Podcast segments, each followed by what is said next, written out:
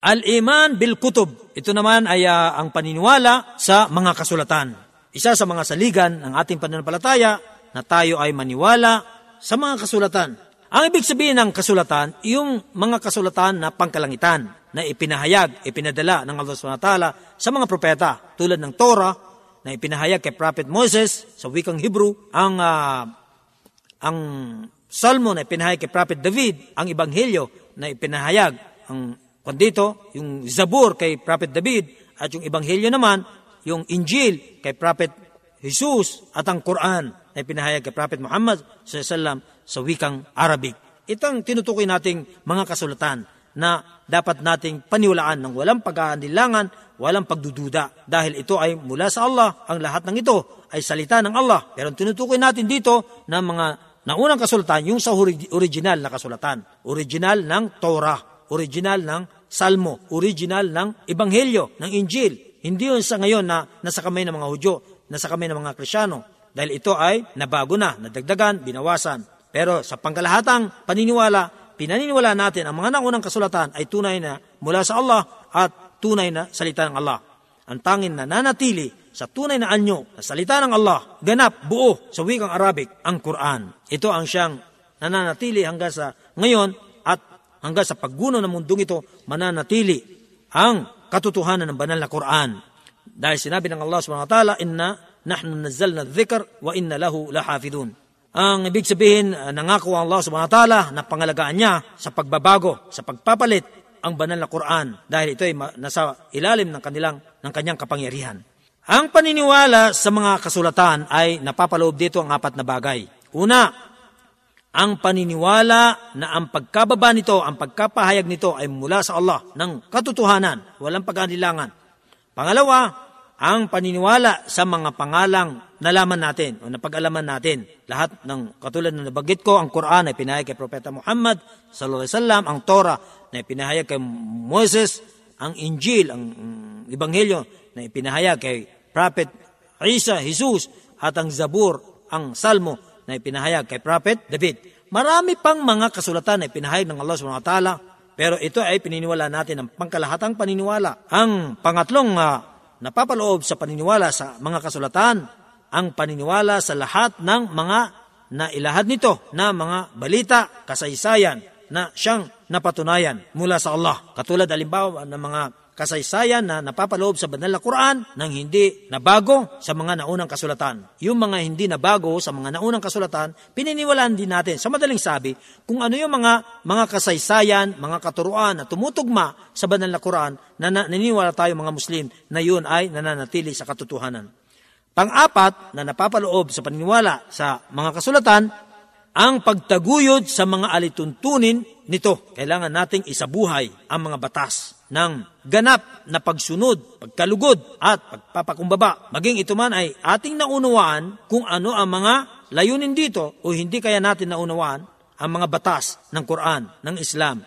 Kuminsan, batid natin kung ano ang banal na layunin dito. Kuminsan, nakakapagtanong tayo, ano kaya ito? Anong ibig sabihin ito? Anong layunin dito? Hindi natin alam. Pero magkaganon pa man, kinakailangang bukas ang ating puso at diwa na tinatanggap natin.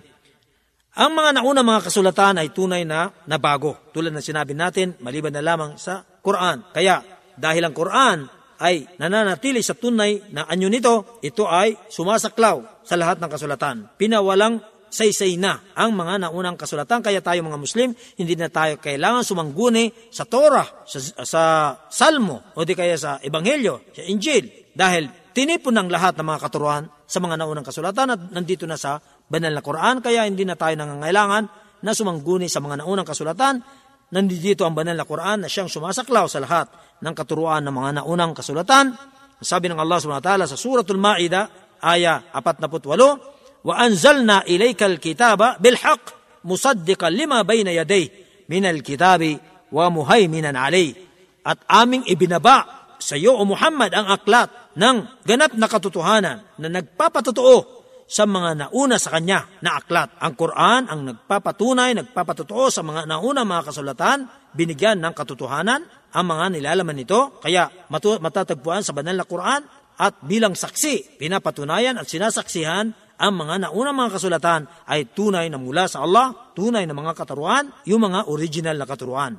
Kaya dahil dito, hindi na natin kailangan pang magpairal, magpasailalim sa mga batas na nilalaman ng mga naunang kasulatan dahil ito ay kinilala at nasaklawan na ng banal na Quran. Ang paniniwala sa mga naunang kasulatan at ang lahat ng kasulatan, kasama na doon ang Quran, ay nagbibigay ng magandang bunga sa buhay ng isang mananampalataya. Una, ang kaalaman sa pangangalaga ng Allah SWT sa kanyang mga alipin. Tunay na sagisag at wagas ang pamamahala ng Allah sa kanyang mga nilalang. Binigyan tayo ng mga aklat na maging gabay natin. Ang mga naunang mga tao, hindi pinabayaan ng Allah, binigyan sila ng aklat. Tayong kasalukuyan sa panahon na nasasakupan ng batas ni Propeta Muhammad SAW, ang Quran hanggang ngayon, nandyan ang pangangalaga ng Allah, ang kanyang gabay, ang kanyang katuruan, na kung tayo'y sasangguni sa banal na Quran, matutuntun natin ang matuwid na landas. Kaya hindi tayo pinababayaan ng Allah subhanahu wa ta'ala. Kapag kaan tayo sumasampalataya sa Allah, alam niya kung ano makakabuti sa Kanya sa mundong ito at sa kabilang buhay. Basta't huwag lang umiwalay sa banal na Quran at sa mga naipahayag ng propeta ang kanyang sunnah. Dahil sinabi ng propeta sa sallam, na iwan ko sa inyo ang dalawang bagay, ang Quran at saka ang aking mga kapahayagan, hanggat hindi kayo lumalabas dito, mananatili kayo sa katotohanan. Pero pagka lumis kayo dito, kayo ay mawawala sa katotohanan.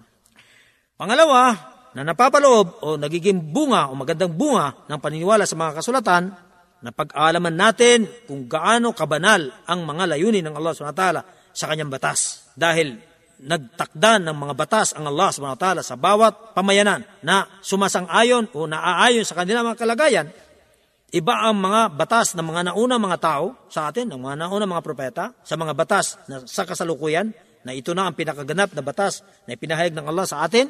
Iba, iba ang pagdarasal ng mga naunang mga tao sa pagdarasal natin. Iba ang mga patakaran sa mga iba pang mga napatunayan sa mga naunang kasulatan, ng unang mga propeta, sa mga batas na kasalukuyang kinakaharap natin at natutunghayan natin sa banal na Quran at sa naipahayag ng Propeta sa Islam dahil sinabi ng Allah SWT sa Suratul Ma'idah aya 48, Likullin ja'alna minkum syar'atan wa minhaja. At ang bawat isa sa inyo, ibig sabihin sa bawat propeta, ay binigyan ng batas, tinakdaan ng batas at daan, pamamaraan na magiging gabay nila sa pang-araw nila, araw nilang ikinabubuhay, maging sa kanilang pamumuhay sa mundong ito at sa kabilang buhay. Pangatlo na nagiging magandang bunga sa paniniwala sa mga kasulatan ay ang pasasalamat sa mga biyaya ng Allah sa mga ito. Ibig sabihin, bilang mga Muslim, kailangan natin lubos-lubusin ang ating pasasalamat sa Allah dahil sa mga ito ng mga biyaya. Sabi ng Allah subhanahu wa ta'ala, La in syakartum la azidannakum. Kung kayo ay tumanaw ng utang na loob sa mga biyayang inyong tinatamasa, lalo pa itong lalago at lalaki at dadami. Hanggang dito na lamang at uh, inshallah um, sa mga susunod na aral naman tatalakay natin ang mga iba pang mga aral. Assalamualaikum warahmatullahi wabarakatuh.